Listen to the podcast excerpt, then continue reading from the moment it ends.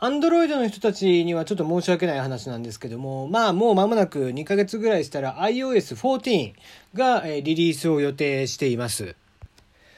今回ですね、この アイオーエスじゅうよん のプライバシーポリシーの変更によって、ユーザーがどんな行動をしているかっていうのが追いにくくなるんですね。えー、具体的に言えば、えー、ユーザーが、えーどういう行動を起こしているかっていうことに対して、まあ、通常であればそれをターゲットして、えー、その動きっていうのを、えー、ある程度自動で送ってたんですね、ね広告主側に。でそれをもってこの人は何歳ぐらいでこういうものを普段見ていてみたいなものを測定して、それに最適化したターゲット広告、ターゲティング広告とかって言ったりしますけども、そういったものを表示するようになっています。まあ Facebook なんかだと非常に分かりやすくて、年齢とかもあらかじめ登録されているし、その人がどういう行動を普段取っているかみたいな、えー、話から、この人が興味がありそうなジャンルの広告っていうのを出してくれるようになっているんですけども、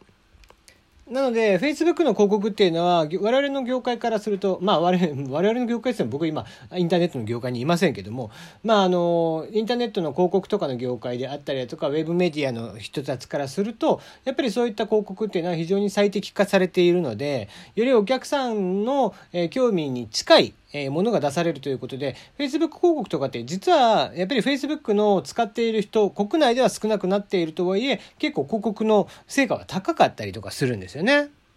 そうなんですけども、まあ、残念ながら、えー、こう アイオーエスじゅうよん によって今後そのお客さんがどういったこうターゲットをしている、えー、行動をしているよという情報を提供するしないっていうのをあらかじめ、えー、お客さん側で設定することになってしまうので、なので、えー、きちんとしたそのターゲット広告が出なくなるっていうことから、えー、結構広告業界が痛手を食らうんじゃないかっていうのを、えー、予測をされています。まあえー、具体的には ごじゅっパーセント 以上減少してしまうんじゃないかというふうに言われていて、これ結構広告業界にとってはかなりの痛手だなという感じですね。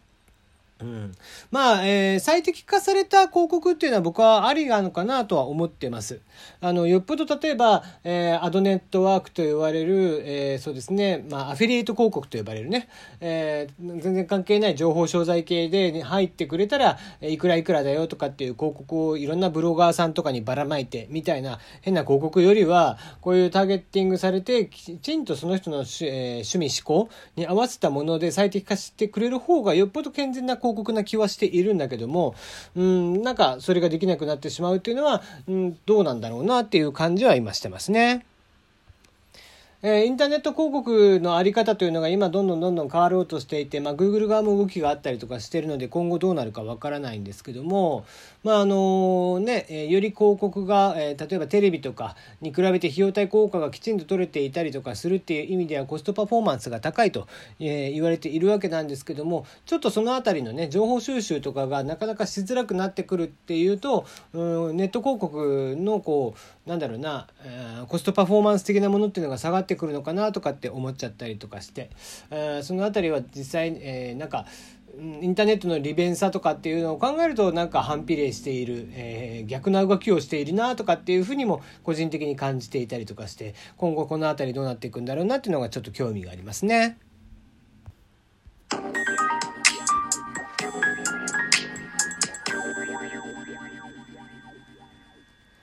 改めましてこんばんは。炎上しそうで炎上しないさすらいのエンタメ系ウェーブウォッチャー、テリーのよもやますぐる部屋でございます。いかがお過ごしでしょうか。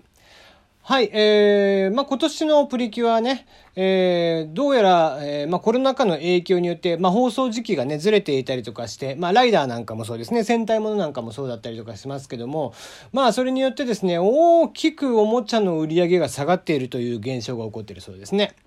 えー、放送時期でいうとはちがつに新加入した、えー、キュアアースというキャラクターがいて、えー、それのおもちゃがまあ売れてないということらしいんですね。でこれあのなんでこんなことになっているかっていうと、えー、このおもちゃの販売っていうのあのプリキュアとかライダーとか、えー、仮面ライダーね、えー、とか、えー、戦隊もの、えー、とかの、えー、おもちゃのスケジュールっていうのがやっぱりあるわけなんですよ。でそれに合わせてですね、実はその新キャラっていうのが登場したりしています。えー、プリキュアでいうとですね、えー、とにがつにスタートをしまして、いちがつ末に、えー、販売が、えー、放送が終わるんですよね。でその間のスケジュールってどうなっているかっていうと、例えばにがつ新シリーズがスタートします。さんがつには卒業祝いであったりとか、春休み需要とかに合わせた形で映画公開とかになるんですね。卒園とかありますよね。で、しがつは入学祝いですね。で、ごがつにゴールデンウィークの商戦があります。そこで新しい武器であったりだとか、おもちゃなどの投入があります。ろくがつ、ボーナス商戦が大人には来ますよね。それに合わせて新しいプリキュアがまた出てきます。えー、そうすることで、その新しいプリキュアの今度はおもちゃを、えー、お父さんお母さんたちのボーナスで買ってもらおうという、えー、狙いがあるわけですね。で、夏休み、今度はしちがつに入ってくると、えーまあ、また映画があるわけですね、えー、夏休みの間に来てもらう。そしてはちがつ、えー、今度はお盆の帰省で祖父母、えー、おじいちゃんおばあちゃんたちにおもちゃを買ってもらおうという動きがあります。くがつ、クリスマスに合わせて新しいおもちゃの販売。じゅうがつはプリキュアの秋映画が大体毎年だったらあります。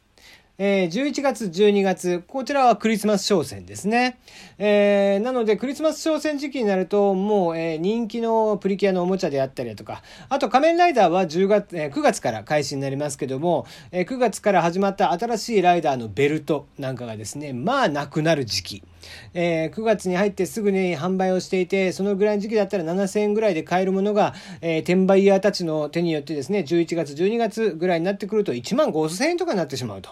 いうことですね。えー、またプリキュアに戻りますが、いちがつになるとお正月帰省、えー、そして最終回に向けてお年玉商戦がありますので、そちらに向けて最後のおもちゃを販売していくというような流れがあって、この、えー、ストーリーとおもちゃの販売時期っていうのが実は大きく関わっているわけなんですね。で、これをもう毎年ずっとやっているわけです。そういった年間スケジュールを組んで、えー、おととし、例えば今のものであればおととしぐらいからもスケジュールを組んでやっていくわけですよね。えー、で、そう考えていくと、まあ早々に、えー、今回のようなコロナ禍にあって、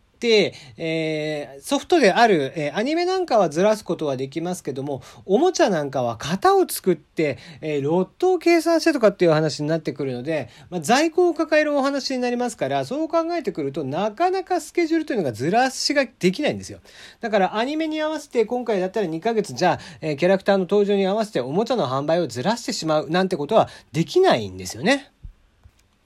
なので、普通の漫画であったり、普通のアニメであったり、ワンクールで終わるアニメであったりだとか、長期間続いているもの、ワンピースであったりっていうものであれば、えー、今回のコロナ禍でも売り上げはきっちり伸ばしてはいるんですが、ところがところが、今回のね、ような、えー、コロナ禍で、えー、こういったいちねんかんのスケジュールがきっちり組まれている作品、えー、仮面ライダーのゼロワンもそうですし、えー、このプリキュアもそうですしってなってくると、えー、残念ながら、えー、こういった形で売り上げに非常に大打撃を食らってしまうという、えー、いわゆる彼らの黄金システム、えー、もう方程式みたいなものが大きく崩れてしまうっていうことになってしまうわけなんですね。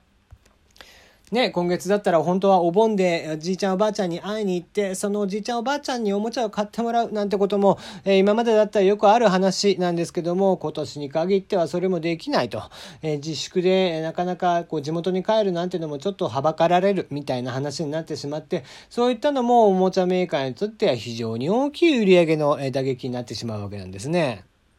まあ大人にとって、親にとっては実はこれありがたい話で、えー、スケジュールがずれてくれるとですね、例えばそのボーナスシーズンに本当は新キャラクターが出てきて、そこで新しいおもちゃが出て、えー、せっかく出たボーナスからそのおもちゃ代に若干回されてしまうみたいなお話っていうのが、えー、今回であればにかげつずれましたんで、えー、先におもちゃだけ売られていて、キャラクターたちがその後出てきても、えー、なんかおもちゃのね、えー、あーこれ欲しいとかっていう感じにはなんとなく子供たちもならないみたいな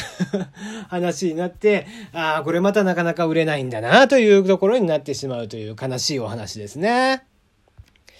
なので本来であれば、まあ仮面ライダーとかもね、えー、全何話というのが毎年毎年決まっているわけなんですけども、えー、にかげつ本当は延長して、えー、例えばよんじゅうはちわならよんじゅうはちわきっちりと全て放送したいと、えー、思うところではありましょうが、残念ながら今年はにかげつぶんまるっとなくなってしまったと。毎年だったら全よんじゅうきゅうわとかでやっていたのが、今年はよんじゅうごわで終了とかっていう話で、ちょっとイレギュラーになってしまうということになってしまうわけなんですね。まあそれによってこうスケジュールがずれてしまうと、やっぱりおもちゃが売れないというお話で、まあ今年は本当にバンダイナムコさんにとってはこれかなり痛手なんじゃないかなっていうとこですね。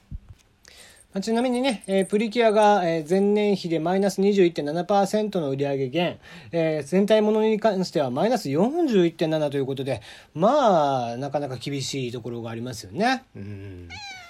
まあ一応ね、仮面ライダーとしてはちょっとは売れているというものの、まあそれはね、時期が、スタート時期の問題によってっていうのもあるんでしょうけどもね、去年のじゅうがつから開始になって、くがつから開始になっているので、まあまあ、えっと、仮面ライダーの場合には、スタートダッシュが大事なので、くがつスタートしてじゅうにがつまでで、こう大きく売っていけば、後半の分のアドバンテージはあるっていうところだったんですけども、どうしてもプリキュアの場合は、新シリーズがね、にがつから始まってしまうので、にがつ始まった途端にどうしてもコロナが始まってしまうと、えー、本来であればそこでも売り上げが伸びていたはずなのに、えー、スタートダッシュができずに夏に突入してしまったということから、えー、今回のような流れになるということで、まあ、おもちゃ業界とアニメ業界というのもこうしたもので、えー、密接な関係性があるというお話なんですよね。